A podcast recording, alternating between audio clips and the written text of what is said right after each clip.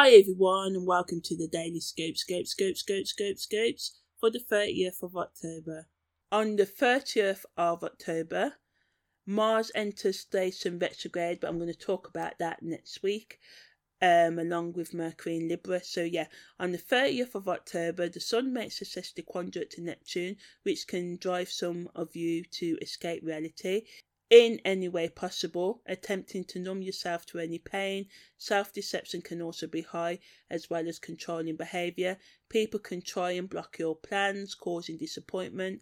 Travel, music, and art can help you feel more emotional stable and spiritually stable right now.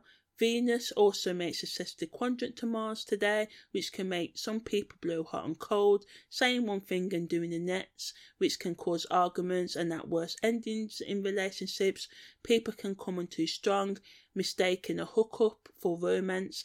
At worst, they can be cheating and violence due to uncontrollable emotions and lies. Okay, so yeah, thank you for listening to the Daily Scope, Scope, Scope, Scope, Scopes for the 30th of October. Take care. And I guess I'll uh, see you or you'll hear me tomorrow if you listen.